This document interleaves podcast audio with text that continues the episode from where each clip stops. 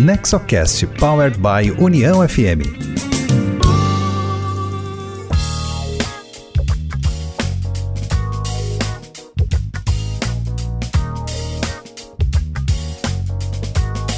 Olá, esse é o NexoCast, o podcast sobre governança corporativa, inovação empreendedorismo voltado ao desenvolvimento com foco nas famílias empresárias. O NexoCast é uma iniciativa do Nexo Governança Corporativa, produção da Rádio União e tem sempre um conteúdo da maior qualidade voltado às boas práticas empresariais. Você pode escutar o nosso podcast pelo site do Nexo, que é nexogc.com.br, pelo site da Rádio União, que é uniãofm.com.br, e também pelos principais agregadores disponíveis na internet. Escolha o seu favorito, Spotify, Apple Podcast, Google, enfim. Procure por NexoCast, assine nosso podcast e receba em seu aplicativo cada episódio novo que entrar na rede. Lembrando que você já sabe, o Nexo Governança Corporativa é uma associação criada por fundadores e sucessores de famílias empresárias para promover boas práticas de governança corporativa, formação pessoal e profissional de novas lideranças, empreendedorismo e inovação. A sede é em Novo Hamburgo, Rio Grande do Sul. Eu sou Cristina Pacheco, jornalista diretora de comunicação do Nexo, e hoje o NexoCast traz uma fala muito especial do economista e conselheiro Aod Cunha. A palestra aconteceu em uma reunião virtual para o Nexo Governança Corporativa, em que participaram integrantes e convidados, fundadores e sucessores de empresas familiares. A Ode Cunha hoje é membro dos conselhos de administração da Gerdau, do Agibank, do Grupo Vibra e do Grupo Cornélio Brenan. Vocês ficam agora com a primeira parte da palestra, em que a ODE faz a sua análise do mercado financeiro, da situação econômica e fiscal deste momento. Bom, eu quero uh, agradecer novamente o convite que o Miguel, Nex, me, me fez. É, acho que é uma, é uma satisfação para mim poder estar tá trocando ideias, compartilhando aqui experiências com, com todos que têm desafios grandes agora nesse momento. É, eu vou procurar falar no que eu combinei com o Miguel, em torno de 35 minutos.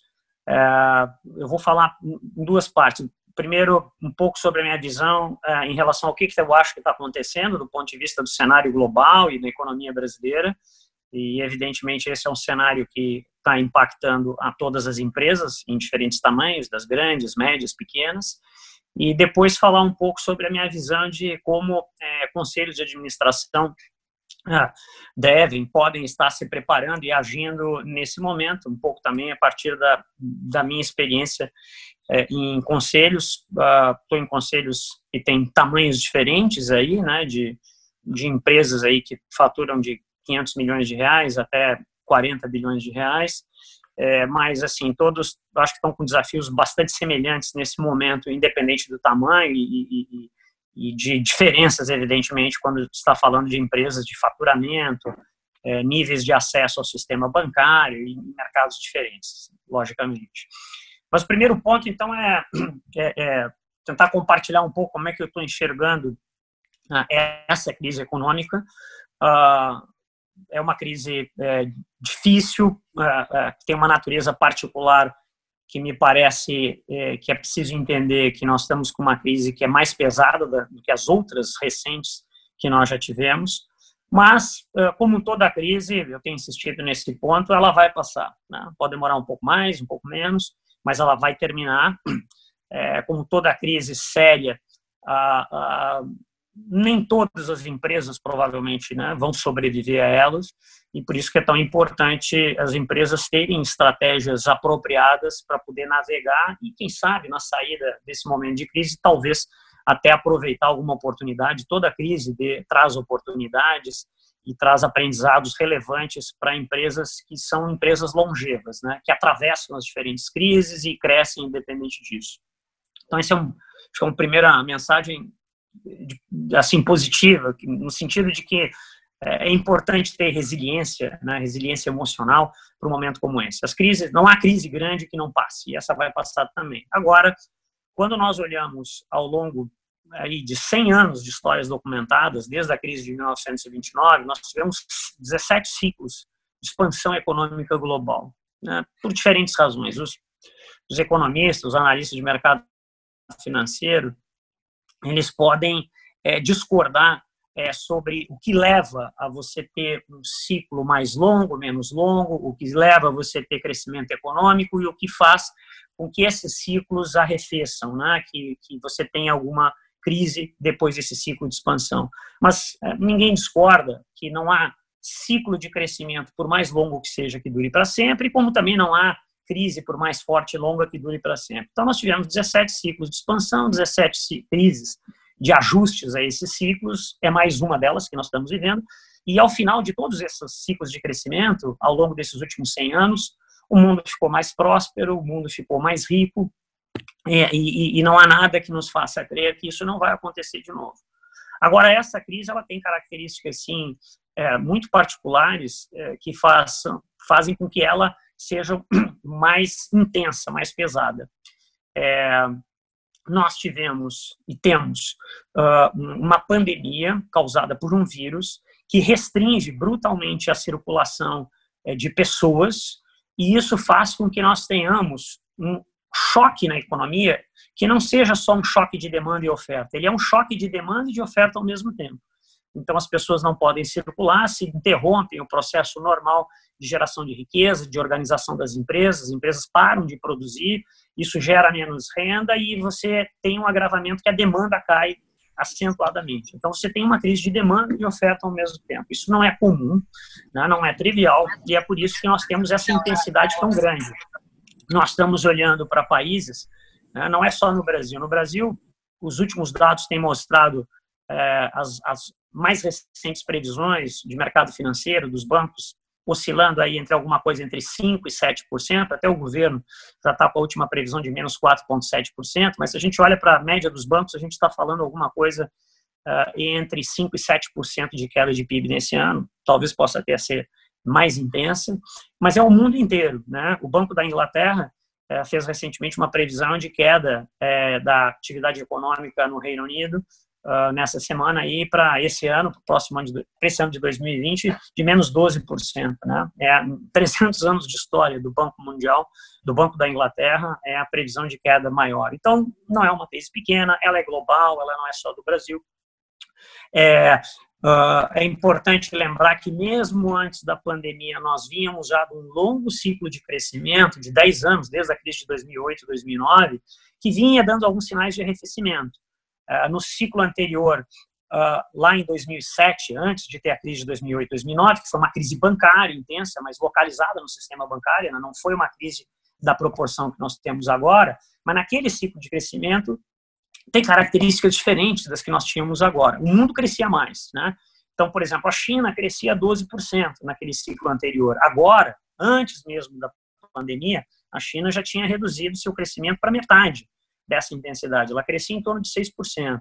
A Europa, no ciclo anterior, crescia em torno de 3, 3,5%, acima da sua média recente. E, e, e, agora, no final do ano passado, nós estamos falando de um crescimento em torno de 1,5% da zona do euro. Estados Unidos, que era a região mais resiliente, né, a economia mais resiliente, com crescimento maior, estavam crescendo em torno de 2, 2,2% ao final de 2019, quando no ciclo anterior chegou a crescer em torno de 4% lá em 2006, 2007. Então, o mundo ele já vinha num ciclo longo de crescimento, mas ele vinha já numa desaceleração. E, e diferentemente lá de 2007, 2008, quando as taxas de juros, como em outros ciclos de crescimento, elas estavam no nível alto, né, o Federal Reserve, taxa de, a taxa de juros praticada pelo Banco Central Americano, lá em 2006, 2007, estava próxima de 5, 4,5%. É, então tinha gordura, né? os bancos centrais tiveram muita gordura é, lá em 2008 é, para atuar, é, reduzir rapidamente taxas de juros, botar muita liquidez adicional no mercado e ajudaram muito na recuperação da crise de 2008, ali 2009. Foi o que a gente chama de uma recuperação em V.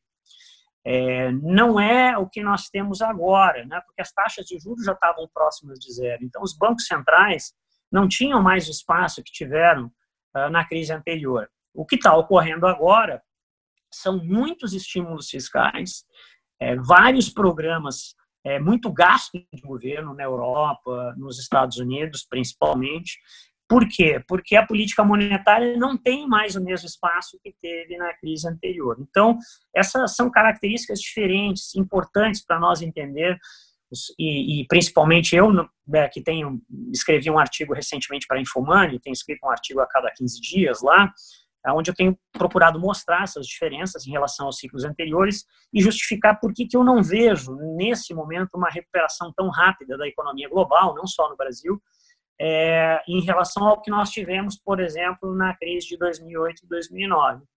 Eu acho que as condições são diferentes, nós já vimos uma economia com uma desaceleração maior, a capacidade de bancos centrais estimularem a economia é menor nesse ciclo, e o que está ocorrendo é que os estímulos estão vindo muito através de gastos governamentais, né?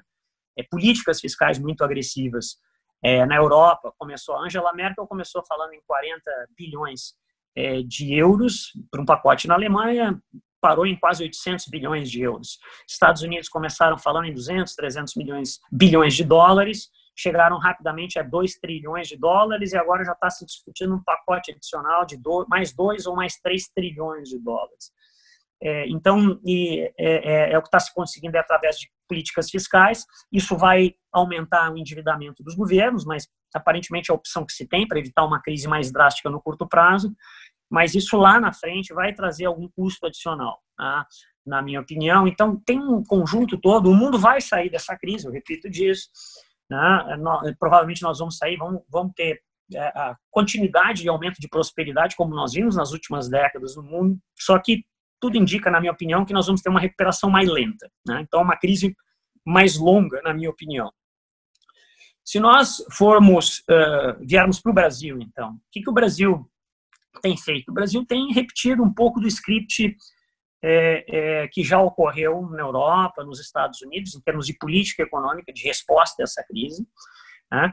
É, talvez aí com uma vantagem de que a taxa de juros, como ainda era um pouco mais alta, teve algum espaço adicional, está tendo de redução de taxa de juros, mas ele não é muito maior, é, porque, uh, e aqui eu acho que é um ponto importante, o Brasil ele está repetindo, tanto do ponto de vista da política monetária, quanto da política fiscal, de estímulos fiscais, o que está sendo feito no mundo inteiro, não está inventando a roda, né? É, então, reduziu a taxa de juros, ainda tinha alguma gordura para fazer isso. Nós estamos com uma taxa de juros básica de 3%, talvez se reduza ainda mais na próxima reunião do cupom mas tem um limite, né? O Brasil ele não tem o mesmo espaço de política monetária porque não tem uma moeda forte como outros países e ele está com uma política fiscal também em várias frentes. Então o governo fez um programa é, para as empresas inicialmente, tem atuação do Banco Central, inclusive podendo comprar ativos, debêntures de empresas maiores que podem acessar o mercado de capitais é, tentou abrir linhas de crédito, melhorar a retenção de depósitos compulsórios para os bancos emprestarem mais para as pequenas e médias empresas. Quem está acompanhando o mercado sabe que esse canal, por enquanto, está muito difícil de chegar nessas empresas, porque como o risco da economia como um todo subiu, os bancos subiram essa barra de risco, então o custo de empréstimos tem subido, né? a Selic caiu, mas quando essas empresas vão acessar o mercado bancário agora, os bancos não cobram mais né, dependendo do tamanho da empresa, entre 110, 120, 130 do CDI. Não, eles estão cobrando CDI mais 3, CDI mais 4, então a gente está falando aí, comparado com o período anterior, de mais de 200% do CDI. Mas, enfim, tem esse canal que o governo né, injetou de recursos, tem outro canal que é ajuda as, as, as pessoas mesmo, então um programa emergencial onde as pessoas recebem entre 600 reais a 1.200 reais, aqueles que são tidos como do mercado informal ou que não têm carteira assinada. Nesse caso, nessa linha, o governo uh, estimou que inicialmente ele fosse uh, usar isso para algum nível aí próximo de 20, 25 milhões de pessoas, e já está se falando de mais de 60 milhões de pessoas uh, acessando a esse programa emergencial.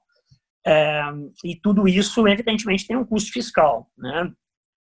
se nós por, e, e que é importante de monitorar, porque acho que aqui tem um ponto importante, né? Da mesma forma que o Brasil está é, reproduzindo um pouco do quadro de política econômica que os países mais desenvolvidos estão fazendo para tentar combater a crise, para tentar é, mitigar os efeitos é, sobre tanto para as empresas, como redução de emprego, principalmente geração de renda para as pessoas, isso custa muito. É, e, e, aí eu acho que houve um acordo inicial, mesmo entre economistas mais próximos de mercado e com uma visão mais liberal, de que nesse momento o país, evidentemente, ele não pode ficar mais focado em ver qual é a meta de superávit fiscal do ano, ele tem que ter uma política fiscal mais flexível, é, mas a gente não pode perder de vista que o Brasil não é um país que está na zona do euro, não é os Estados Unidos, ele não, ele não é o Japão, ele não tem moeda forte, né? Ele não tem uma moeda que ele imita nessa moeda e que com essa moeda ele cubra os seus gastos. Né? É, o Brasil tem uma moeda que não é conversível, não é de lastro internacional, que é o real. Ele tem um histórico fiscal que é mais frágil do que esses países. Né? O Brasil já é um país que ele já fez confisco de ativos lá em 1990, ele tem um histórico de oscilações do seu déficit fiscal, ele já teve algumas quebras de contratos, troca de indexadores, e isso se reflete uh, num risco fiscal maior. Né? Onde é que aparece isso? Isso aparece no CDS, né? no, no Prêmio de Risco Internacional do Brasil, e aparece na própria evolução é, do real em relação ao dólar. Né? A desvalorização que nós tivemos nos últimos três meses do real em relação ao dólar, ela, por exemplo, foi a maior entre todos os países emergentes. Nós tivemos praticamente uma maxi desvalorização. Por que, que eu estou falando isso? Porque da mesma forma que, evidentemente, o país vai ter que gastar mais, o Tesouro Nacional vai ter que gastar mais, ele tem limites para fazer isso. Eu vou dar um número aqui, né? Nós começamos o ano com uma estimativa do próprio Tesouro Nacional de um déficit é, primário de todo o setor público, né? Governo federal, estados e municípios, de aproximadamente 115 bilhões de reais para o ano de 2020. Aí veio a Covid, veio esses programas todos que eu já mencionei, né, é, de ajudas às empresas, o pacote emergencial, esse de 600 reais, que pode chegar a 1.200, até em alguns casos, para inicialmente 20 milhões de pessoas, já está em mais de 60 milhões, o pacote de ajuda a estados e municípios, que inclusive hoje de manhã teve uma reunião é, do presidente Bolsonaro com os governadores, e por aí vai. Bom, se nós pegarmos só o que já foi aprovado, não o que está em discussão, ou se vai haver renovação, só o que foi aprovado basicamente para os próximos três meses, nós vamos ter, e, nós tivermos um decréscimo do PIB, que é o que se estima hoje entre 5% a 6%, nós já estamos falando de um aumento do déficit primário de 115 para alguma coisa como 720 bilhões de reais. Então, nós estamos aumentando em seis vezes o tamanho do déficit primário do Brasil. E nós devemos ter um crescimento bem significativo da relação dívida-PIB do Brasil é, que já estava próximo de 80% no final do ano passado e pode ir para cima de 100% ao final desse ano. E aí vai alguém dizer o seguinte, puxa, mas o Japão né, tem 200% de dívida, Itália 130%, Estados Unidos está chegando em 100% de dívida PIB e o Brasil só tem 80%. Mas, de novo, é uma comparação errada, a gente não pode fazer essa comparação com esses países que são bem mais ricos e que têm uma evolução dessa dívida mais lenta ao longo do tempo. Quando nós vamos comparar a relação dívida-PIB de um país como o Brasil, nós precisamos comparar com seus pares, os países emergentes, os que têm renda per capita mais ou menos no mesmo nível. E aí, essa comparação mostra que esses países, ao final do ano passado, tinham uma relação dívida-PIB próxima de 40%, mais precisamente 44%. Então, o Brasil já tinha o dobro desses países. Qual é o risco que nós corremos? Nós corremos o risco de chegarmos a uma trajetória de dívida tão alta que você aumenta o nível de incerteza é, em relação ao país, em relação aos investidores, aos credores, e isso gera muita pressão sobre a taxa de câmbio, sobre o dólar. Né? É, e mesmo que hoje nós, por conta da atividade econômica estar lá muito embaixo, nós não temos pressão sobre inflação, ter um câmbio descontrolado, evidentemente, ele não é bom para o país. Né? Ele bota risco sobre inflação e mesmo sobre taxa de juros.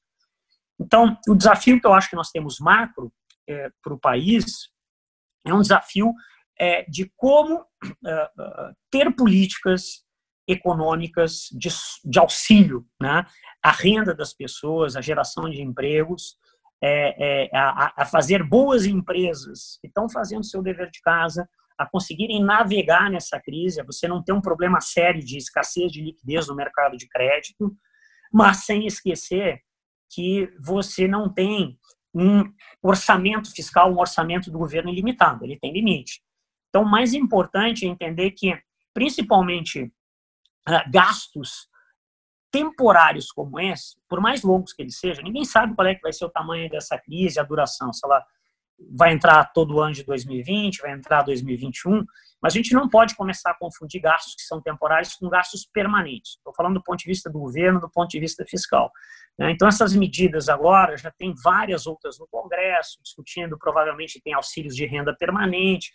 Então, é importante fazer conta, né? porque senão o país pode lá na frente é sair uh, e terminar a crise da pandemia e ele ter uma, uma crise fiscal é, séria né, que, que faça com que nós tenhamos depois uma outra onda, uma outra onda de impacto sobre é, emprego, produção, é, também igualmente sério. Então, é, é bastante tênue, eu acho que esse é o grande desafio de política econômica, né? falando de como é que o governo e a macroeconomia está respondendo no Brasil especificamente a esse movimento.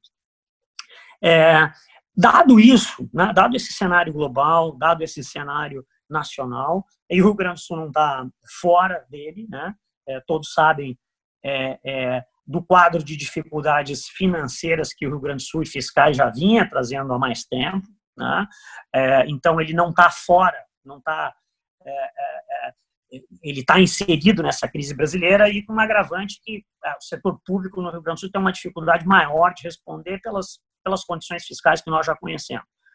Acho que isso dá para falar de uma maneira positiva, é que pelo menos nós temos aparentemente um ambiente é, político aqui no Estado é, de um pouco mais de tranquilidade né, e mais diálogo, eu acho, entre o governo, setores produtivos. Espero que isso em algum momento se reproduza também no Senado Nacional. Hoje, eu acho que teve um bom sinal desse, do clima dessa reunião do governo, é, do governo federal com estados. Mas no final, o que vai ser importante é que realmente dentro do Congresso é, você consiga ter um ambiente melhor e uma discussão racional que seja eficiente e que não é, é, que não evolua é, para medidas populistas também, que é o que me preocupa e que eventualmente a gente gere uma crise ainda maior lá na frente em relação a que nós estamos tendo. Na segunda parte da sua fala, a Ode Cunha aborda a questão das empresas, a atuação dos conselhos de administração, como se preparar para o enfrentamento da crise e dá algumas sugestões de gestão, visão, resiliência e também governança.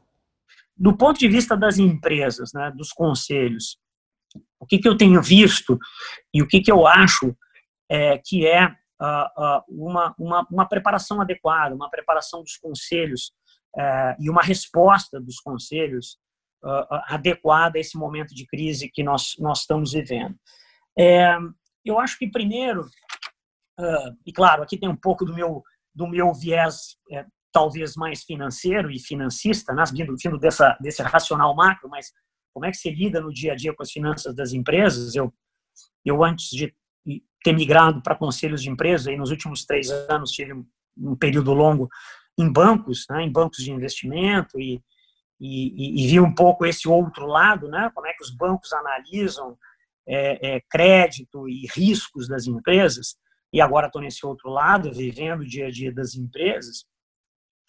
Uh, uh, então tem um pouco, meu, meu foco inicial aqui, ele tem muito a ver com essa é, é, com, esse meu, meu skill, essa minha vivência e com essa minha preocupação de que uh, uh, você precisa, nesse momento, mais do que nunca, uh, ter uma boa gestão do caixa da empresa. Tá? É, é, é, uma má gestão de caixa, nesse momento, ela pode ser mortal para qualquer empresa, não só para as pequenas, para as empresas familiares, pequenas e médias empresas, mas inclusive para as empresas grandes. Né? Então, assim, é, você ter uma, uma, uma você ter um foco e uma disciplina é, numa gestão de caixa, aonde você trabalhe diferentes cenários para o seu fluxo de caixa, uh, é, cenários básicos, um cenário mais pessimista, mesmo um cenário mais otimista, e que você vá ajustando isso, né, cotidianamente, é, que, que, que não só o management, a gestão da empresa, os executivos, mas também o conselho afinado com os gestores, é, é, tenham um olhar uh, uh, mais frequente sobre essa gestão, porque nós estamos vivendo um período onde as informações mudam a toda hora. Né? Ficar fazendo cenários para daqui a seis meses ou um ano, eles vão mudar, e faz parte disso. Né? As previsões dos próprios bancos, as previsões macroeconômicas, essas que eu estava falando, elas mudaram né? desde quando começou a, a, a pandemia, em fevereiro, março, elas têm mudado, e é importante essa atualização. E, e, e, é importante se trabalhar com diferentes cenários e ter uma, mas mais do que cenários, você ter resposta para cada uma delas, né? É, em cenários mais pessimistas, os, as empresas estarem preparadas, mesmo aquelas que acham que em um determinado momento elas têm um cenário de caixa relativamente mais tranquilo, elas precisam ter uma folga maior, né? É, porque e essa folga maior, muitas vezes elas, por mais dificuldade que as empresas possam estar tendo para acessar linhas adicionais de liquidez de crédito, né, ter essa ter esse pulso e essa conversa frequente é, com credores, com bancos, ela é, ela é muito importante. Né? É, você não acessa e você vai ter muito mais dificuldade de acessar crédito e linhas de financiamento com bancos é, no momento onde a situação da empresa ficou mais difícil. Né? É melhor fazer isso antes é, mesmo no cenário onde você está pagando custos mais elevados nesse momento, é, eu sempre digo, né, por exemplo, mesmo para empresas que hoje ainda não estão precisando ter acesso à liquidez ou à caixa, e muitas vezes essa pergunta, será que vale a pena eu pagar um custo adicional hoje é, por, uma, por uma linha de financiamento, por uma disponibilidade de caixa é, que eu talvez não vá precisar usar? Mas em momentos como esse eu faço analogia com seguro, né? Seguro, você tem custo para ter um seguro, seja o seguro do carro, seja o seguro uh, do seu imóvel, seja um seguro para viagem. Na maioria das vezes você não vai precisar usar, é, mas é um custo que está associado a você poder passar por determinados períodos com mais tranquilidade. Então acho que é um primeiro ponto é esse, é um olhar sobre caixa, é um olhar nesse nesse olhar sobre caixa, eu acho que é um, é um é ponto importante é olhar uh, uh, por seu nível de despesas, né? É, o que, que você realmente é, pode estar tá ajustando em diferentes níveis. É, então, é caixa, eu, eu, falei um pouco mais sobre a situação de liquidez, bancos, crédito, mas é, é, é um olhar mais profundo, realmente, mais dedicado e mais frequente. depois, é, eu, eu diria o seguinte: esse é um momento que uh, a empresa, os, os donos, né, a gente está falando bastante, falou nisso de empresas familiares, é, e, e, e, e, os gestores, sejam eles da família ou não, e o conselho, precisam ter também um foco, uma atenção redobrada uh, nos, nos, stakeholders e, todo, em todo relacionamento da empresa, na cadeia de relacionamentos da empresa. Né? Ou seja, você ter uma frequência maior de conversa com os seus clientes, é, com seus fornecedores e, e, e, e, com seus colaboradores, né? com o time. Quer dizer, você tem um pulso de como é que você, como é que é, esses agentes eles estão reagindo e estão mudando as suas reações no dia a dia. Né? Você ter, ter esse pulso frequente é, de como clientes, fornecedores, colaboradores estão lidando com a crise, com essas expectativas, ter um alinhamento de expectativas, né? ter uma conversa é, é, é, transparente é, sobre como é que a empresa está se preparando e usar, né, e usar o feedback que, que a empresa tem é, sobre como clientes, fornecedores e, e os seus colaboradores estão reagindo e que preocupações têm, incorporar isso no seu plano tático de reação no dia a dia, eu acho que é fundamental. Por último, é, é, um terceiro ponto que eu que eu acho relevante aqui, e é claro, em momentos de crise como esse, todos uh, uh, uh, passam a estar mais preocupados em como navegar na crise, né? É, e como a empresa ser resiliente, sobreviver na gestão da crise. E, de novo, evidentemente, em períodos como esse, é muito importante alocar muito esforço na gestão financeira, na gestão do caixa, como eu enfatizei, é, em problemas emergenciais de curto prazo, não só na gestão financeira, e aí em toda essa cadeia de relacionamento das empresas que eu acabei de mencionar, mas não esquecer e não deixar de dedicar algum tempo, algum tempo relevante é, na análise de oportunidades. Né? É, toda a crise, o mais importante é sobreviver, evidentemente, mas toda a crise, e, e, e quanto maior a crise, na maioria das vezes, ela traz algumas oportunidades relevantes que não vão aparecer em outros momentos para a empresa. E a tendência natural, e aí eu digo que principalmente para empresas, às vezes, que não são tão grandes, para as empresas médias, mesmo as familiares, que têm uma estrutura menor, e que num momento como esse de crise vão ser dragadas e absorvidas pela necessidade de estar respondendo a problemas prementes de gestão financeira do dia a dia, e, e, e a tendência natural é que você quase não aloque tempo para pensar de uma maneira mais estratégica sobre as oportunidades que estão aparecendo e que vão ficar consolidadas principalmente quando se sair da crise, né? E aí eu acho que vale a pena é, olhar olhar para a concorrência, né? É, não vão ser todos, né? É, a gente não dá para dizer que todas as empresas vão sobreviver numa crise como essa. Então, algumas empresas não vão sobreviver. E, e, se, e, então, se a sua empresa tiver essa capacidade, tiver essa resiliência, uma situação de mercado aonde ela vá sobreviver e, ficar, e, ela, ela, ela, ela também provavelmente terá várias oportunidades, porque não são todos da concorrência que vão fazer. Então, conseguir ter um tempo para para entender o que está acontecendo no seu mercado, o que está acontecendo com os seus concorrentes, pode é, lhe dar essa capacidade de visão diferenciada entender oportunidades que estão aparecendo, né? É, é, seja do ponto de vista de expansão orgânica depois, seja do ponto de vista de entender quem que não vai sobreviver no mercado, ou de algumas oportunidades de aquisições, né? para quem tiver essa capacidade de construir essa capacidade, eu acho que é importante, é, é bastante importante. É, as oportunidades não estão só do ponto de vista né, de mortalidades na concorrência ou de aquisições, eu acho que é, entender também o que, que, vai acontecer de mudança no comportamento é, no seu mercado, nos seus consumidores, nos seus fornecedores, é, é, e mesmo os concorrentes que sobreviverem no pós-crise, é muito relevante. É muito relevante. Essa não é uma crise qualquer, como eu tenho enfatizado. É, é, nós vamos ter provavelmente mudanças estruturais de comportamento de consumidor e de organização do trabalho. Né? Eu listo duas aqui. É, mesmo quando você não tem o mesmo nível de restrições de volta ao trabalho, é, a, a tendência que nós já tínhamos de de, uh, de organização de trabalho, de reuniões, seja por videoconference, uh, por aplicativos, uh, de, de, de, de, parte do trabalho poder ser realizado, claro, dependendo da natureza da indústria, da empresa, mas fora do local de trabalho, mesmo que isso volte, mas ele provavelmente não vai voltar no nível anterior, isso ficou acelerado e vai continuar, empresas vão repensar né, o, o, o, mesmo seus modelos de produtividade do trabalho. Então é importante fazer isso agora, é importante fazer isso agora e, e, e, e monitorar o que, que, pode ser feito de uma maneira diferente. E um segundo ponto é, por exemplo, é, tudo que vai envolver e-commerce, né? Ah, e não só as empresas que tradicionalmente de varejo já estavam navegando e trabalhando nesse mundo intenso de e-commerce.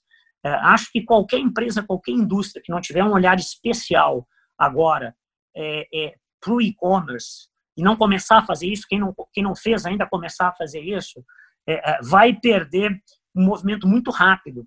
E acho que aí permanente, sim, que vai ocorrer. Estou dando dois exemplos, mas eu, eu, eu, volto ao tema aqui, que é um tema de, de novo, é, olhar do ponto de vista estratégico, o que, que vai ter de mudança estrutural, mesmo quando a crise terminar. E aí, de novo, é preciso alocar tempo, é preciso alocar gente, é preciso alocar prioridade para isso e não deixar que o importante trabalho de gestão da crise do dia a dia do curto prazo não deixe nenhum tempo para pensar temas estratégicos e de oportunidades. A Ode Cunha também conversa com os integrantes do Nexo e responde alguns questionamentos sobre mercado, adoção de boas práticas, medidas de políticas públicas, gestão de conflitos e indicadores de meio ambiente, responsabilidade social e governança para as empresas. Aode, muito obrigado, ótimo te ouvir. É, e, e, que bom vermos otim, uh, economistas com uma visão otimista e de trabalho a ser feito. Né? Isso é muito oportuno no momento em que a neblina está na frente do, do, do nosso para-brisa, né? Aliás, uma frase que eu tenho ouvido e lembrado muito ultimamente é o seguinte, né? Em época de neblina se usa farol baixo, então a gente tem que olhar perto de onde está pisando. Mas eu gosto dessa tua visão de também tentar olhar um pouco mais à frente para não perder os movimentos que estão se construindo à nossa frente. Tá? É, eu queria trazer uma primeira questão referente aos movimentos de mercado. É comum um movimento de correção quando o mercado vem crescendo por longos períodos. Além de conhecido, isso é cíclico e até esperado né, por economistas, por financistas e por empresários mais experientes, enfim, que conhecem os ciclos de mercado. Já vimos então percebendo, como tu bem colocaste, um movimento de desaceleração que inspirava assim, um turning point, uma correção uh, do mercado especial na área financeira. E, de repente, aconteceu essa crise de oferta e demanda simultâneas, promovida pelo Covid, e, bom, cá estamos. Nesse caso, né, nesse momento que nós estamos, ah, podemos considerar que haverá, um, que haverá comportamentos distintos em grandes setores da economia, ou esse movimento afetará a economia de uma forma geral? Ainda existem setores que podem se beneficiar mais a longo prazo do que outros, e, enfim, quais são os fundamentos né, que fundamentam a tua visão a esse respeito? Boa, ótima pergunta, Rodrigo. E uh, eu, eu, diria que nós temos, a gente pode separar o movimento macro do movimento setorial, uh, ainda que o movimento macro acabe afetando a todos, né, de formas diferentes, mas acaba afetando a todos.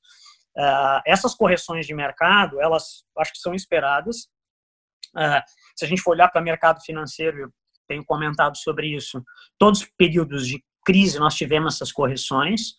É, não acho particularmente que essa volta rápida que nós tivemos, como em mercados financeiros agora, elas são definitivas de da explica da de que nós, ok, é, é, agora nós vamos ter uma recuperação em V. Eu acho que elas são, na minha opinião, são transitórias, estão muito amparadas nessa enorme quantidade de compras que os bancos centrais estão fazendo, principalmente o Federal Reserve.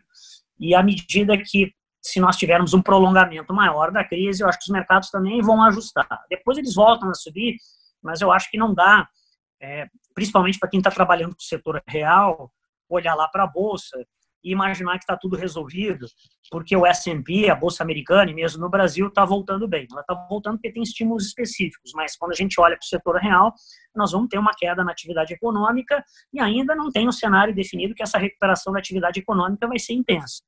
Então, esse cenário macro vai afetar todo mundo. Agora, evidentemente que é, nós vamos ter setores atingidos de uma maneira diferente. Né?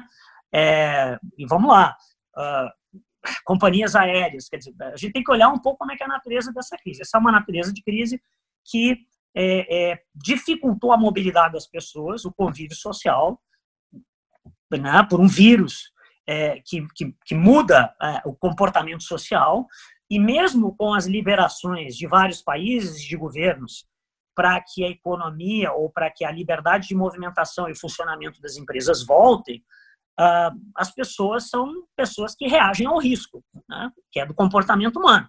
Você pode abrir os restaurantes e os bares hoje, mas eles não vão ter 100% de movimentação como tinham antes. Inclusive, tem isso né, vem do comportamento das pessoas e vem do comportamento dos próprios empreendedores. Né? Quanto que você vai ter ocupado? 20, 30, 40, 50%? A gente não sabe.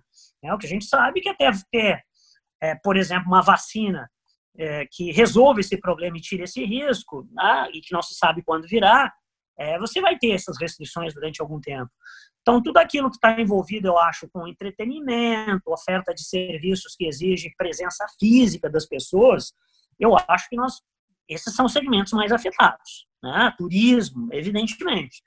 É, numa outra ponta, uh, tudo aquilo que está ligado à possibilidade de entrega de bens e serviços, é, e, e, onde o e-commerce tem um papel maior, são segmentos que provavelmente nem vão sentir, não estão sentindo e não vão continuar sentindo, e, e vão ser segmentos que né, vão florescer.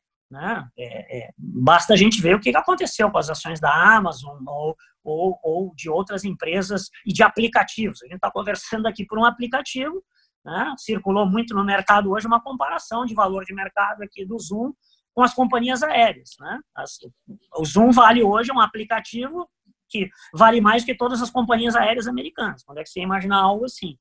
Então, nós vamos ter um cenário macro que afetará todos, mas evidentemente com, com impactos setoriais muito diferentes. Bom, minha segunda pergunta, Audi, ela vem é, muito é, em função de uma característica regional que nós temos aqui, que é uma, é, integra, uma interrelação com o dólar e com outras moedas fortes. Né? Recentemente, as previsões de desvalorização do real perante moedas fortes têm sugerido que ficaremos aí acima de seis reais por dólar durante 2021. Né? É, para indústrias exportadoras brasileiras, pode ser uma oportunidade para fortalecer as marcas próprias para exportação, especial para empresas de vestuário e calçado, por exemplo, desde que a sua fabricação seja nacional, obviamente, né? É, ou de países com moedas uh, menos favorecida ainda que o real, né? É, assim como calçados, vestuário, componentes também. E, e, e, isso deve eh, pode fortalecer então essas marcas próprias e favorecer a industrialização nacional, por exemplo, que é um movimento esperado há muito tempo e que tinha evadido do Brasil por conta do fortalecimento da moeda comparado a outras economias. É, pode compartilhar, por favor, tua visão sobre essa questão e pontos de atenção dos empresários que deveriam ser observados? Uhum. Bom, é, falar sobre câmbio, dólar sempre é muito arriscado, né? É, esses dias aí um economista amigo meu ainda estava me lembrando, dizendo é uma frase que, que, que, diz o seguinte, assim, né, que o, o, o dólar, o câmbio, foi uma invenção de Deus para tornar os economistas mais humildes, né? Porque a gente erra com muita frequência, todos erram. Mas eu, eu diria o seguinte, é, eu não vejo no curto prazo, curto prazo eu falo 2020, 2021, é, condições objetivas de fundamentos para nós vermos um, um, retorno do dólar aos patamares que nós vimos lá em 2019. Né? Eu, eu não vejo o dólar voltando lá para uma, uma, uma faixa de variação entre 4 e 5. Acho que ele tem muito mais uma cara de estar onde ele está agora, entre 5 e 6, ou talvez um pouquinho mais. Por quê? Porque eu não vejo, primeiro, taxa de juros voltando a um patamar elevado rapidamente, né? Mesmo que a gente vá mal do ponto de vista fiscal, acho que a taxa de juros ela volta só mais lá na frente. É, então, você tem déficit do governo elevado, você tem um cenário macro que pressiona a taxa de câmbio. Tá? Então, assim, não é por razões boas, né? mas do ponto de vista do, e, do setor para quem exporta também, é, né, o que a gente sempre olha, e eu também estou em empresas que exportam, é claro, você tem um benefício com a parcela da sua receita de exportação, mas melhor do que você ter muita volatilidade do câmbio é você saber mais ou Você tem que ter o câmbio num patamar que lhe garanta um nível confortável de receitas em relação aos seus custos, mas também muita volatilidade do dólar é ruim, né? Porque isso prejudica relações comerciais, de fechamento de contratos, de Agora, se a gente for falar sobre nível de dólar, é, eu, eu, eu não vejo o dólar voltando e, e e, eu acho que as variáveis de, de atenção é, são principalmente a taxa de juros, taxa de juros, quer dizer, é, como o prêmio de risco baixou muito no Brasil, né, é, a taxa de juros já está baixa lá fora, mas nós tínhamos ainda uma gordura de taxa de juros mais alta diferencial e está diminuindo. Com essa diminuição diferencial de taxa de juros, como o risco de investir no Brasil é mais alto, isso é um fator de pressão sobre o dólar. Se por acaso, por alguma razão, é, esse nível de taxa de juros começar a preocupar o Banco Central, e a gente tiver com muita saída de, de recursos do Brasil e a gente vê a taxa de juros voltando, aí eu acho que muda um pouco essa, essa previsão. Eu não, eu não consigo enxergar isso hoje no curto prazo. E também se a gente, se o país começasse a voltar a fazer muita reforma, né? É, voltasse a fazer reforma tributária, reforma administrativa, melhorasse a situação fiscal. É um pouco paradoxal o que eu estou dizendo, quer dizer, é, é, o que é bom para o país como um todo hoje em termos de crescimento econômico, tá? que é, é, voltar a fazer reformas, voltar a ter confiança dos investidores para que eles apliquem aqui no Brasil, é, faria com que o dólar voltasse. É, eu não estou vendo muito esse cenário. A gente meio que parou de discutir reforma, a gente está falando só em ter mais gastos emergenciais é, e que pressionam o lado fiscal, taxa de juro lá para baixo. Então, é, é, isso pressiona o dólar para cima. Então, o que eu monitoraria para entender melhor o dólar é isso. É esse cenário fiscal e de taxa de juros. Hoje eu vou trazer agora uma pergunta da Letícia Reicher, ela é da, do grupo FCC. Na sua percepção, o tema ESG está ganhando maior relevância no atual, atual momento da crise? Né? A gente está falando de ambiental, social e de governança. Excelente, obrigado. É bom poder falar com a Letícia de novo por aqui, mesmo que online. Letícia, eu, eu acho que essa é uma pergunta super moderna. É, eu, eu, eu, eu tenho cada vez mais procurado me dedicar a esse tema, já me dedicava antes, porque uh, eu, eu, sinceramente acho que as empresas, de grandes a pequenas, que não entenderem é, a revolução que está ocorrendo no mundo no tema de ESG, elas, elas, elas vão ficar fora do mundo novo. Tá? Uh, antigamente, não, ESG, para quem ainda não acompanha, né, que, é o, que é o termo em inglês aí de Environment, Social e Governance, né, então a gente está falando aí de meio ambiente, temas sociais e governança, é, e que até um tempo atrás era uma coisa meio assim, é, é, é de ambientalista, de alguém preocupado só com o aspecto social, né, com o meio ambiente, o tema da diversidade, é, é, deixou de ser isso, né? Não é mais aquela história do sujeito de abraçar a árvore, né?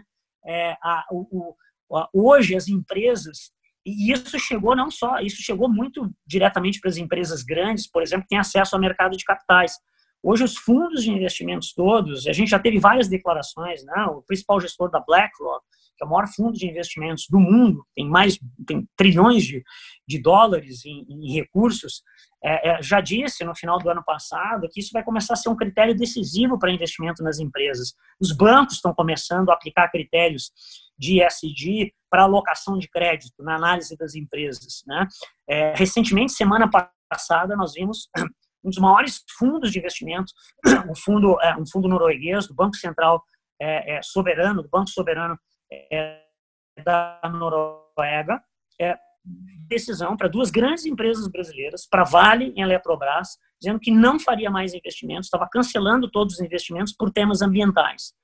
É, então, assim, é uma, é assim, eu diria que primeiro é uma enorme, né, mesmo para as empresas que não têm um canal é, com o mercado de capitais, não, não tem fundos de investimento, que são empresas familiares, mas todas as empresas acabam tendo algum relacionamento com bancos. Isso chegou no tema de bancos. O mercado financeiro vai cada vez mais pressionar as empresas. Né?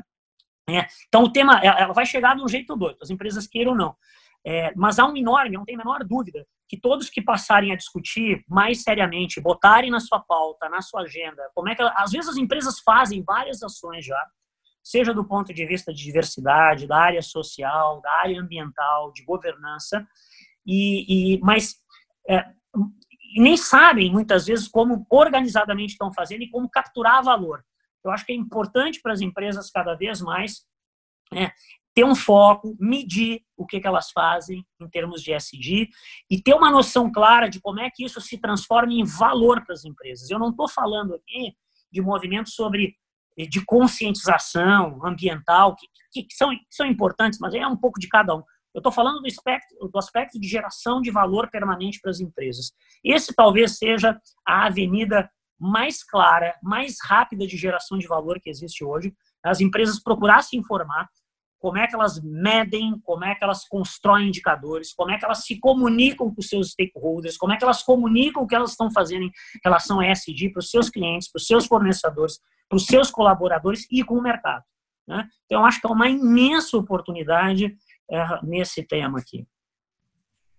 A próxima pergunta é do Ronaldo Grangeiro, ele é do Laboratório Fleming e ele quer saber qual é a tua percepção sobre o modelo de distanciamento controlado proposto pelo governo do estado como estratégia para enfrentamento da crise de saúde e econômica. Eu acho que é, um, é, um, é uma boa tentativa, é um bom modelo. É, é, de novo, uh, eu acho que uma boa parte, uma boa parte uh, uh, do que vai acontecer, ela não está sob controle dos, dos governos né, e das empresas. Ela vai depender muito como é, as medidas de gestão da área de saúde, é, de, de, de, de, resposta do, de hospitais, do sistema hospitalar, de prevenção, é, de tratamentos que vão sendo descobertos e, e, e, e, da própria expansão da pandemia. Tem uma parte que é do vírus, que é incontrolável, mas que vá se arrefecendo e vão e, e vai ter impacto sobre o comportamento de risco das pessoas, né? É, eu acho que é um bom modelo porque ele tenta ter alguns indicadores, ele tenta construir alguns indicadores para balizar as decisões sobre a intensidade de liberação nos diferentes setores. Não é fácil, é difícil, né? É muito difícil você ficar construindo indicadores objetivos. O governo tem limitações para conhecer como cada um dos setores funciona, como cada indústria, para como cada comércio. Tem uma parte dessas responsabilidades que eu acho que é dos próprios empreendedores, né? Ninguém melhor do que eles sabem como funciona o seu segmento, a sua indústria, a sua empresa. Mas eu acho que é uma boa tentativa. É melhor do que tentar fazer isso no escuro. O Igor Dreves, do grupo das empresas Carburgo, te pergunta: a gestão de conflitos vai ser o nosso próximo tema aqui tratado no Nexo. Que dica tu poderia dar sobre esse tema para sucessores e sucedidos que estão nos assistindo? A gente tem alguns sucessores e sucedidos assistindo essa conversa. Então, que dica é, tu pode a... dar sobre gestão de conflitos? Sim, só para eu entender, a gestão de conflitos do ponto de vista da sucessão dentro da empresa? Do ponto de vista da gestão das empresas familiares. Tá. É, eu, eu, eu, acho que, assim, é, se eu entendi bem é, o ângulo aqui, ah, eu, eu acho que, assim, o, o, o tema da sucessão, ele é, ele é, é, eu acho ele fascinante, assim, né? Eu, eu trabalhei em diferentes empresas, estou trabalhando de tamanhos diferentes, e, e, e, e, o tema da sucessão, ele é muito desafiador.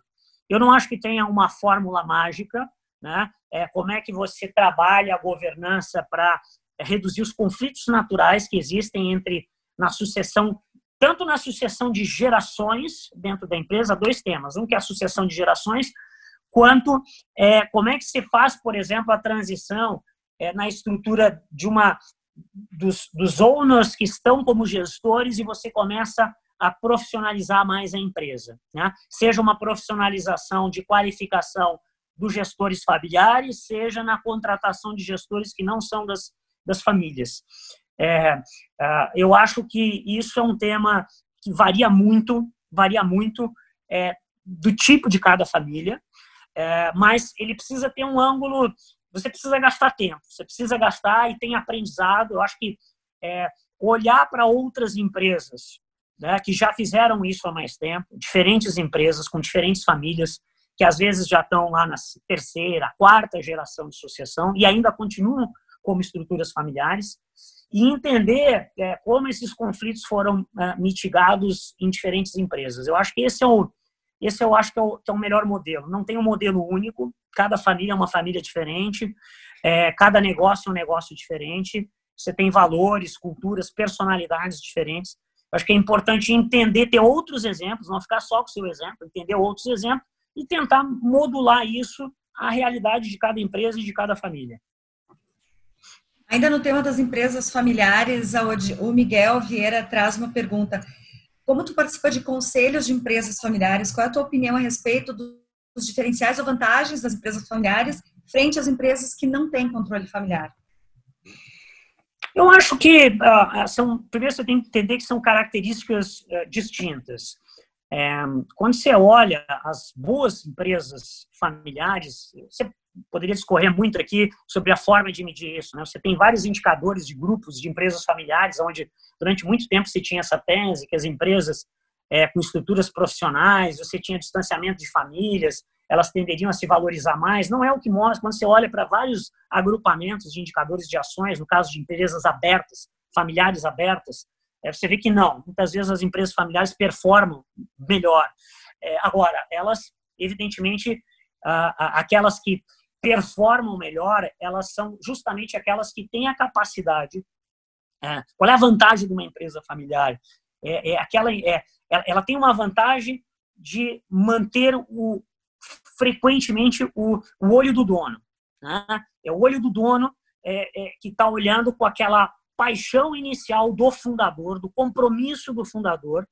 É, isso tem um valor enorme. Agora, isso tem que, evidentemente, caminhar e se materializar em práticas de boa gestão de governança, né? em práticas profissionais. É, é, olhando para métricas, sim, que são métricas de mercado, muitas vezes, de boas práticas profissionais, de contratação é, de, de, de, de, boas pessoas, de bons gestores, é, de preservação dos critérios de, de, de meritocracia, né? sejam eles para as pessoas oriundas da família, como fazer isso. Tem desafios, eh, às vezes, mais difíceis para as empresas familiares, mas elas, elas têm essa vantagem, eu diria, né, de ter esse DNA do fundador, né? da, da paixão do fundador. Como manter essa paixão e como fazer com que essa paixão é, ajude a ter empresas que, né, como a gente fala, como Build to Last, que querem se perpetuar, uh, isso, isso tem muito valor. Agora, você precisa, você precisa ter bons critérios de governança. Isso só não garante, né? Se você manter a paixão sem bons critérios de governança, é, é, você não vai conseguir capturar esse valor adicional que boas empresas familiares. E, e eu acho que é muito importante é, você gastar energia, ter um, é, que é o que eu estava falando antes, nos, nos, critérios de sucessão, né? É, seja nos critérios de sucessão de gerações das famílias, seja no critério de sucessão nos postos é, executivos das empresas, mesmo quando a, a família ainda mantém é, é, a liderança na gestão executiva. Eu acho que esses são critérios muito importantes para você conseguir capturar esse valor que existe, que é positivo, que é bom em empresas com estruturas familiares. Uma outra pergunta do Miguel Vieira também. Em que medida essa crise, agora vamos falar de novo né, da, da crise do Covid, em que medida essa crise no Brasil ameaça a agenda liberal do ministro da Economia, Paulo Guedes? Eu acho que há uma ameaça, sim. Eu acho que há uma ameaça. É, a crise por si só traz uma ameaça. Né? É natural que, num momento como esse, é, pessoas, empresas, governos uh, uh, procurem é, se proteger e se defender é, demandando mais do Estado, né? demandando mais protecionismo, mercados mais fechados. Uh, é muito mais difícil você manter uma economia caminhando sob regras de mercado, falar em reformas.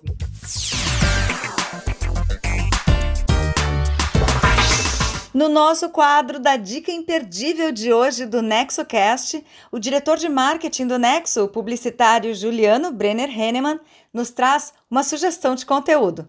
Diga lá, Juliano. Olá, me chamo Juliano Brenner Henneman e sou um dos cofundadores do Nexo Governança Corporativa. Também sou sócio fundador da SPR, que é uma das principais agências de estratégia e criatividade do sul do Brasil. Hoje fiquei responsável de dar uma dica de leitura e recomendo o livro Invasão de Campo. Esse livro ele tem a ver com governança, com empresa familiar e tem muito a ver com marcas. Ele trata sobre a origem das marcas esportivas Adidas e Puma. Na verdade, essa história é fascinante porque tudo começa com dois irmãos, o Adi, Adi Dassler, e o Rudolf, o Rudolf Dassler, que em determinado momento eles se desentendem de forma muito severa e nasce a Puma. A Puma acaba sendo uma dissidência da Adidas. E esse livro acaba contando isso em ricos detalhes e permeia a Umbro, a ASICS, o nascimento da Nike, quando o Phil Knight vai lá para o Japão e começa a desenvolver com o pessoal da ASICS os primeiros Nikes. Fala da história do esporte como algo profissional, é realmente fascinante. Fica a dica de leitura do livro chamado Invasão de Campo, que é um livro que poderia ser chamado tranquilamente de A Guerra dos Tênis, A Guerra dos Sneakers.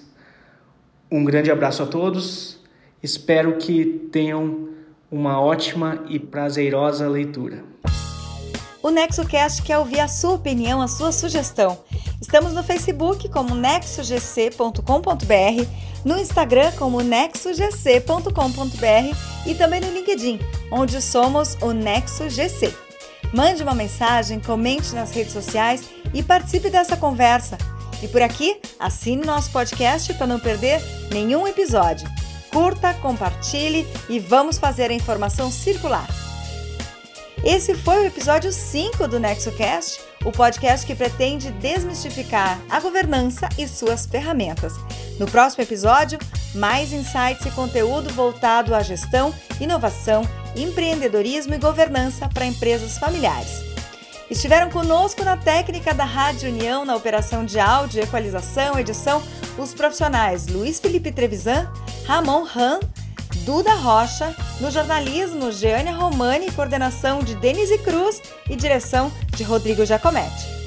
Esse programa é um conteúdo original de Nexo Governança Corporativa, com produção técnica da Rádio União FM.